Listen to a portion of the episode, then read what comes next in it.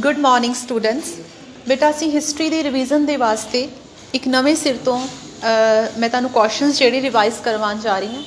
ਇਸ ਸੀਰੀਜ਼ ਦੇ ਵਿੱਚ ਮੈਂ ਸਿਰਫ 5 ਜਾਂ 7 ਕੁਐਸਚਨਸ ਲੈਣੇ ਆ and that are very most important questions for your coming tests. So please be careful while you are listening my audios. So our first chapter is indus valley civilization.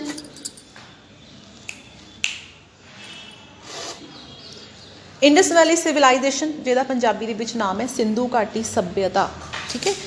Sindhu ਘਾਟੀ ਸਭਿਅਤਾ ਇਸ ਪਾਠ ਦਾ ਵੀ ਪਹਿਲਾ ਤੁਹਾਡੀ ਹਿਸਟਰੀ ਦੇ syllabus ਦਾ ਪਹਿਲਾ chapter ਹੈ।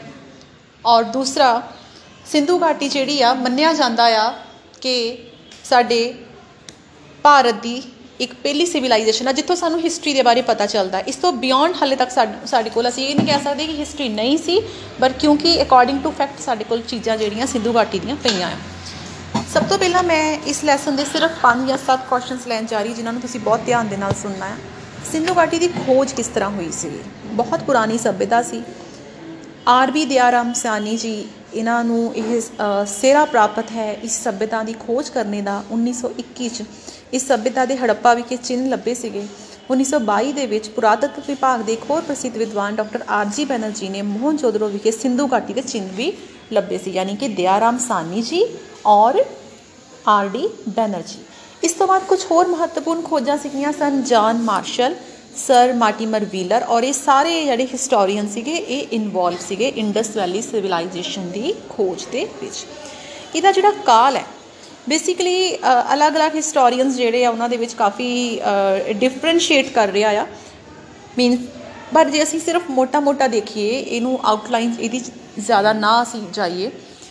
If you just go briefly then it's simply ਅਸੀਂ ਕਹਿ ਸਕਦੇ ਹਾਂ ਕਿ ਇਹਦਾ ਜਿਹੜਾ ਕਾਲ ਸੀ 4000 ਤੋਂ ਲੈ ਕੇ 2500 ਈਸਾ ਪੂਰਵ now listen the think carefully when I am saying ਈਸਾ ਪੂਰਵ ਬਿਫੋਰ ਕ੍ਰਾਈਸਟ ਇਹਦਾ ਮਤਲਬ ਹੈ ਕਿ ਈਸਾ ਦੇ ਜਨਮ ਤੋਂ ਅਸੀਂ ਪਹਿਲੀ ਸ਼ਤਾਬਦੀ ਮੰਨਦੇ ਹਾਂ, ਉਸ ਤੋਂ ਪਿੱਛੇ ਈਸਾ ਪੂਰਵ ਇੰਨੀਆਂ ਸ਼ਤਾਬਦੀਆਂ ਪੂਰਵ ਫਿਰ ਮਾਰਟੀਮਰ ਵੀਲਰ ਜਿਹੜੇ ਇਹਦਾ ਕਾਲ 2500 ਤੋਂ 1700 ਤੱਕ ਮੰਨਦੇ ਆ, ਔਰ ਜ਼ਿਆਦਾਤਰ ਇਤਿਹਾਸਕਾਰ ਜਿਹੜੇ 2250 ਤੋਂ 1750 ਮੰਨਦੇ ਆ। ਬੜੀ ਅੱਛੀ ਸਭਿਅਤਾ ਸੀ, ਬਹੁਤ ਵਿਸ਼ਾਲ ਖੇਤਰਫਲ ਸੀਗਾ। ਪਾਕਿਸਤਾਨ ਤੇ ਭਾਰਤ ਦੇ ਹੁਣ ਤੱਕ ਦੇ ਲਗਭਗ 300 ਕੇ- ਕੇਂਦਰਾਂ ਦੀ ਖੋਜ ਕੀਤੀ ਜਾ ਚੁੱਕੀ ਹੈ। ਇਹਨਾਂ ਕੇਂਦਰਾਂ ਦੇ ਆਧਾਰ ਤੇ ਇਹ ਕਿਹਾ ਜਾ ਸਕਦਾ ਹੈ ਕਿ ਸਿੰਧੂ ਘਾਟੀ ਦੀ ਸਭਿਅਤਾ ਪਾਕਿਸਤਾਨ ਦੇ ਸਿੰਧ, ਉੱਤਰ ਪੱਛਮੀ ਸੀਮਾ ਪ੍ਰਦੇਸ਼, ਪੰਜਾਬ ਅਤੇ ਬਲੋਚਿਸਤਾਨ, ਭਾਰਤ ਅਤੇ ਪੰਜਾਬ, ਹਰਿਆਣਾ, ਰਾਜਸਥਾਨ ਦੇ ਖੇਤਰਾਂ ਵਿੱਚ ਫੈਲੀ ਹੋਈ ਸੀ।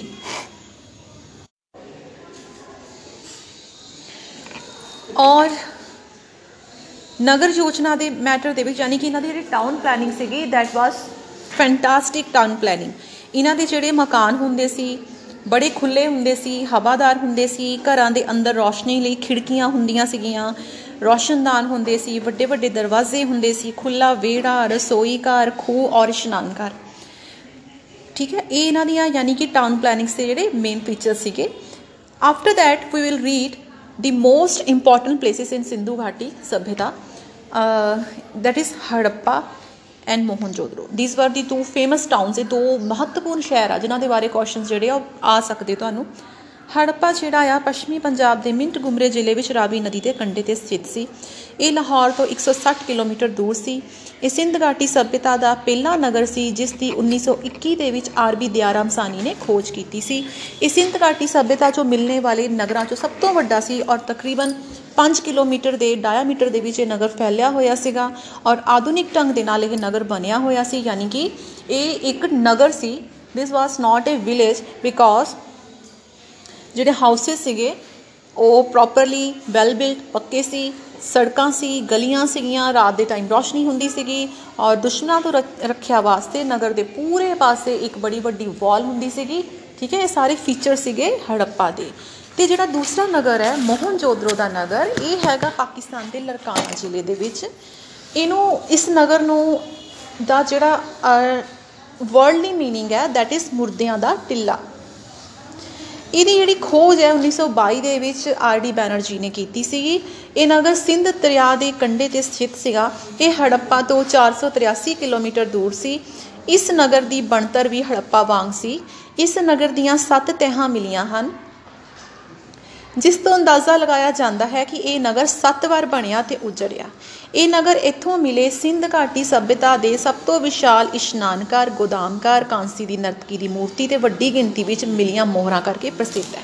ਧਿਆਨ ਨਾਲ ਸੁਣੋ ਇਸ਼ਨਾਨਘਰ ਇੱਥੇ ਮਿਲਿਆ ਆ ਗੋਦਾਮਘਰ ਮਿਲਿਆ ਆ, ਕਾਂਸੀ ਦੀ ਨਰਤਕੀ ਦੀ ਮੂਰਤੀ ਇੱਥੇ ਮਿਲੀ ਹੈ ਠੀਕ ਹੈ? ਔਰ ਬਹੁਤ ਵੱਡਾ ਵਪਾਰਿਕ ਨੇ- ਕੇਂਦਰ ਇਹ ਮੰਨਿਆ ਜਾਂਦਾ ਸੀਗਾ। ਇੱਕ ਇਹਨਾਂ ਦਾ ਹੋਰ ਹੈਗਾ ਕਾਲੀਬੰਗਾ ਕਾਲੀਬੰਗਾ ਰਾਜਸਥਾਨ ਦੇ ਵਿੱਚ ਹੈਗਾ ਆ। ਕਾਲੀਆਂ ਵੰਗਾਂ ਇੱਥੇ ਬਣਦੀਆਂ ਸੀ ਜਿਹਦਾ ਨਾਮ ਇਹਦੇ ਅਹ, ਕਰਕੇ ਇਹਦਾ ਨਾਮ ਪਿਆ। 53 ਚ ਇਹਦੀ ਖੋਜ ਹੋਈ ਸੀਗੀ ਠੀਕ ਹੈ? ਔਰ ਬੜਾ ਫੇਮਸ ਨਗਰ ਸੀਗਾ। ਜਿਹੜਾ ਸਾਨੂੰ ਇਸ਼ਨਾਨਘਰ ਮਿਲਿਆ ਹੈ ਅਹ, ਜਿਹੜਾ ਕਿ ਮੋਹਨ ਜੋਦੜੋ ਵਿਖੇ ਅਸੀਂ ਮੋਹਨ ਜੋਦੜੋ ਦੇ ਕੁਐਸਚਨਸ 'ਚ ਗੱਲ ਵੀ ਕੀਤੀ ਹੈ ਇਹ ਇਸ਼ਨਾਨਘਰ ਉਹਨਾਂ ਦੀ ਅਹ, ਅਸੀਂ ਕਹਿ ਸਕਦੇ ਹਾਂ ਕਿ ਉਹਨਾਂ ਦੀ ਸਪਿਰਚੁਅਲ ਜਿਹੜੀ ਇਵੋਲਵਮੈਂਟ ਸੀਗੀ ਯਾਨੀ ਕਿ ਅਹ, ਉਹ ਕਾਫੀ ਐਡਵਾਂਸ ਸੀਗੇ ਸਪਿਰਚੁਅਲੀ ਦੈਟਸ ਵਾਈ ਉਹਨਾਂ ਨੇ ਇੱਕ ਆਪਣੇ ਪ੍ਰੋਪਰ ਇੱਕ ਇਸ਼ਨਾਨ ਘਰ ਸੀ ਜਿੱਥੇ ਸਾਰੇ ਜਣੇ ਇਕੱਠੇ ਇਸ਼ਨਾਨ ਕਰਦੇ ਸੀ। ਇਟ ਮੀਨਸ ਕਿ ਕੋਈ ਨਾ ਕੋਈ ਇਦਾਂ ਦਾ ਡਿਵਾਈਨ ਉਹਨਾਂ ਦਾ ਫੈਸਟੀਵਲ ਹੁੰਦਾ ਹੋਣਾ ਹੈ ਕੋਈ ਰਿਲੀਜੀਅਸ ਕੁਝ ਵੀ ਹੁੰਦਾ ਹੋਣਾ ਹੈ ਨਾ? ਦੈਟਸ ਵਾਈ ਉਹ ਸਾਰੇ ਉਸ ਟਾਈਮ ਤੇ ਇਕੱਠੇ ਹੁੰਦੇ ਸੀ ਔਰ ਉਹਨਾਂ ਦੇ ਇਸ਼ਨਾਨ ਦੀ ਪਰੰਪਰਾ ਸੀਗੀ। ਔਰ 160 ਫੀਟ ਲੰਬਾ ਔਰ 108 ਫੀਟ ਚੌੜਾ ਹੈ। ਇਸ ਵਿੱਚ 39 ਫੁੱਟ ਲੰਬਾ ਔਰ 23 ਫੁੱਟ ਚੌੜਾ ਤੇ 8 ਫੁੱਟ ਡੂੰਘਾ ਇੱਕ ਤਲਾਬ ਬਣਿਆ ਹੋਇਆ ਹੈ। ਔਰ ਇਸ ਤਲਾਬ ਦੇ ਕੋਲ ਖੂਹ ਸੀਗਾ, ਜਿਸ ਤੋਂ ਇਸ ਤਲਾਬ ਨੂੰ ਭਰ ਲਿਆ ਜਾਂਦਾ ਸੀਗਾ।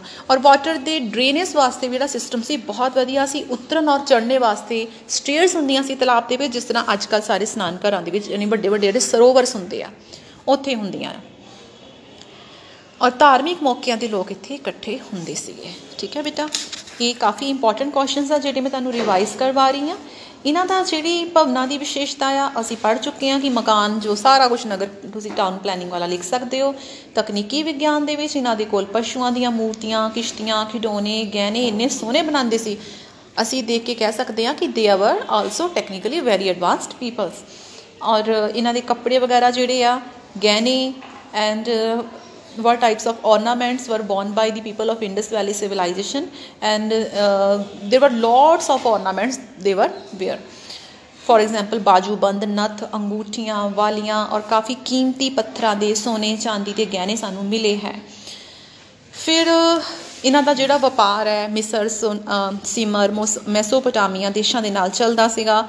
ਬਹੁਤ ਸਾਰੀਆਂ ਵਿਦੇਸ਼ਾਂ ਤੋਂ ਵਸਤਾਂ ਮੰਗਾਈਆਂ ਵੀ ਜਾਂਦੀਆਂ ਸੀਗੀਆਂ ਔਰ ਜਿਹੜਾ ਅਸੀਂ ਨਿਰਯਾਤ ਕਰਦੇ ਸੀ, ਉਹ ਸੀ ਸੂਤੀ ਕੱਪੜਾ, ਗਹਿਣੇ, ਮੋਤੀ, ਹਾਥੀ ਦਾ ਠੀਕ ਹੈ?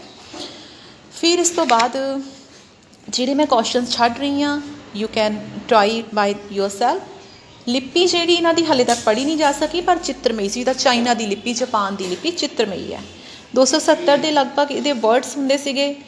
ਔਰ ਪਤਨ ਕਿੱਦਾਂ ਹੋਇਆ, ਕਿਹਾ ਜਾਂਦਾ ਆ ਕਿ ਹੜ੍ਹ ਆ ਗਏ ਜਾਂ ਭੂਚਾਲ ਆਏ ਜਾਂ ਵਾਰ ਵਾਰ ਜਿਹੜਾ ਇਨਵਾਇਰਮੈਂਟਲ ਕੰਡੀਸ਼ਨ ਸੀਗੀਆਂ ਉਹ ਚੇਂਜ ਹੋਈਆਂ ਮੇ ਬੀ ਕੋਈ ਪੈਂਡੈਮਿਕ ਹੋਈ ਹੋਵੇ, ਜਿਸ ਤਰ੍ਹਾਂ ਹੁਣ ਕਰੋਨਾ ਕੋਈ ਇਸ ਤਰ੍ਹਾਂ ਦੀ ਪੈਂਡੈਮਿਕ ਹੋਈ ਹੋਵੇ, ਜਿਹਦੇ ਕਰਕੇ ਇੰਡਸ ਵੈਲੀ ਸਿਵਲਾਈਜੇਸ਼ਨ ਖਤਮ ਹੋ ਗਈ ਹੋਵੇ, ਆਰੀਅਨਸ ਤੇ ਬਾਰ-ਬਾਰ ਇਨਵੇਟ ਕਰਨੇ ਕਰਕੇ ਫਿਰ ਇਹ ਸਭਿਤਾ ਖਤਮ ਹੋ ਗਈ ਔਰ ਸਾਨੂੰ ਇਸ ਸਭਿਤਾ ਨੇ ਬਹੁਤ ਕੁਝ ਦਿੱਤਾ ਆ। ਔਰ ਕੀ ਕੀ ਦਿੱਤਾ ਆ? ਇਹ ਤੁਸੀਂ ਲਿਖਣਾ ਆ ਕਿ ਸਾਨੂੰ ਅੱਜ ਦੀ ਜ਼ਿੰਦਗੀ 'ਚ ਅਸੀਂ ਕਿਹੜੀਆਂ ਚੀਜ਼ਾਂ ਫੋਰ ਐਗਜ਼ਾਮਪਲ ਦੇਵੀ ਦੇਵਤਿਆਂ ਦੀ ਪੂਜਾ ਸੀ ਉਹਨਾਂ ਤੋਂ ਸਿੱਖੀ ਹੈ। ਸੜਕਾਂ ਬਣਾਉਣ ਦਾ ਤਰੀਕਾ ਅ, ਖੁੱਲੀਆਂ ਸੜਕਾਂ ਮੋ- ਅ, ਰੋਸ਼ਨੀ ਦੀ ਇਹ ਸਾਰੀਆਂ ਜਿਹੜੀਆਂ ਚੀਜ਼ਾਂ ਆ ਅਸੀਂ ਸਿੰਧੂ ਘਾਟੀ ਸਭਿਅਤਾ ਤੋਂ ਲਈਆਂ ਆ ਠੀਕ ਹੈ ਬੇਟੇ? ਹੁਣ ਮੈਂ ਤੁਹਾਨੂੰ ਇੱਕ ਕੁਐਸਚਨ ਪੁੱਟ ਕਰਨ ਜਾ ਰਹੀ ਤੁਸੀਂ ਉਹਦਾ ਮੈਨੂੰ ਆਨਸਰ ਦੇਣਾ ਆ। ਸਿੰਧੂ ਘਾਟੀ ਸਭਿਅਤਾ ਦੇ ਪਤਨ ਦੇ ਅਲੋਪ ਹੋਣ ਦੇ ਕਾਰਨ ਕੀ ਸੀਗੇ? ਬੇਸ਼ੱਕ ਇੱਕ ਪੁਆਇੰਟ ਤੋਂ ਸਾਰੇ ਬੱਚਿਆਂ ਨੇ ਲਿਖ ਕੇ ਦੇਣਾ ਹੈ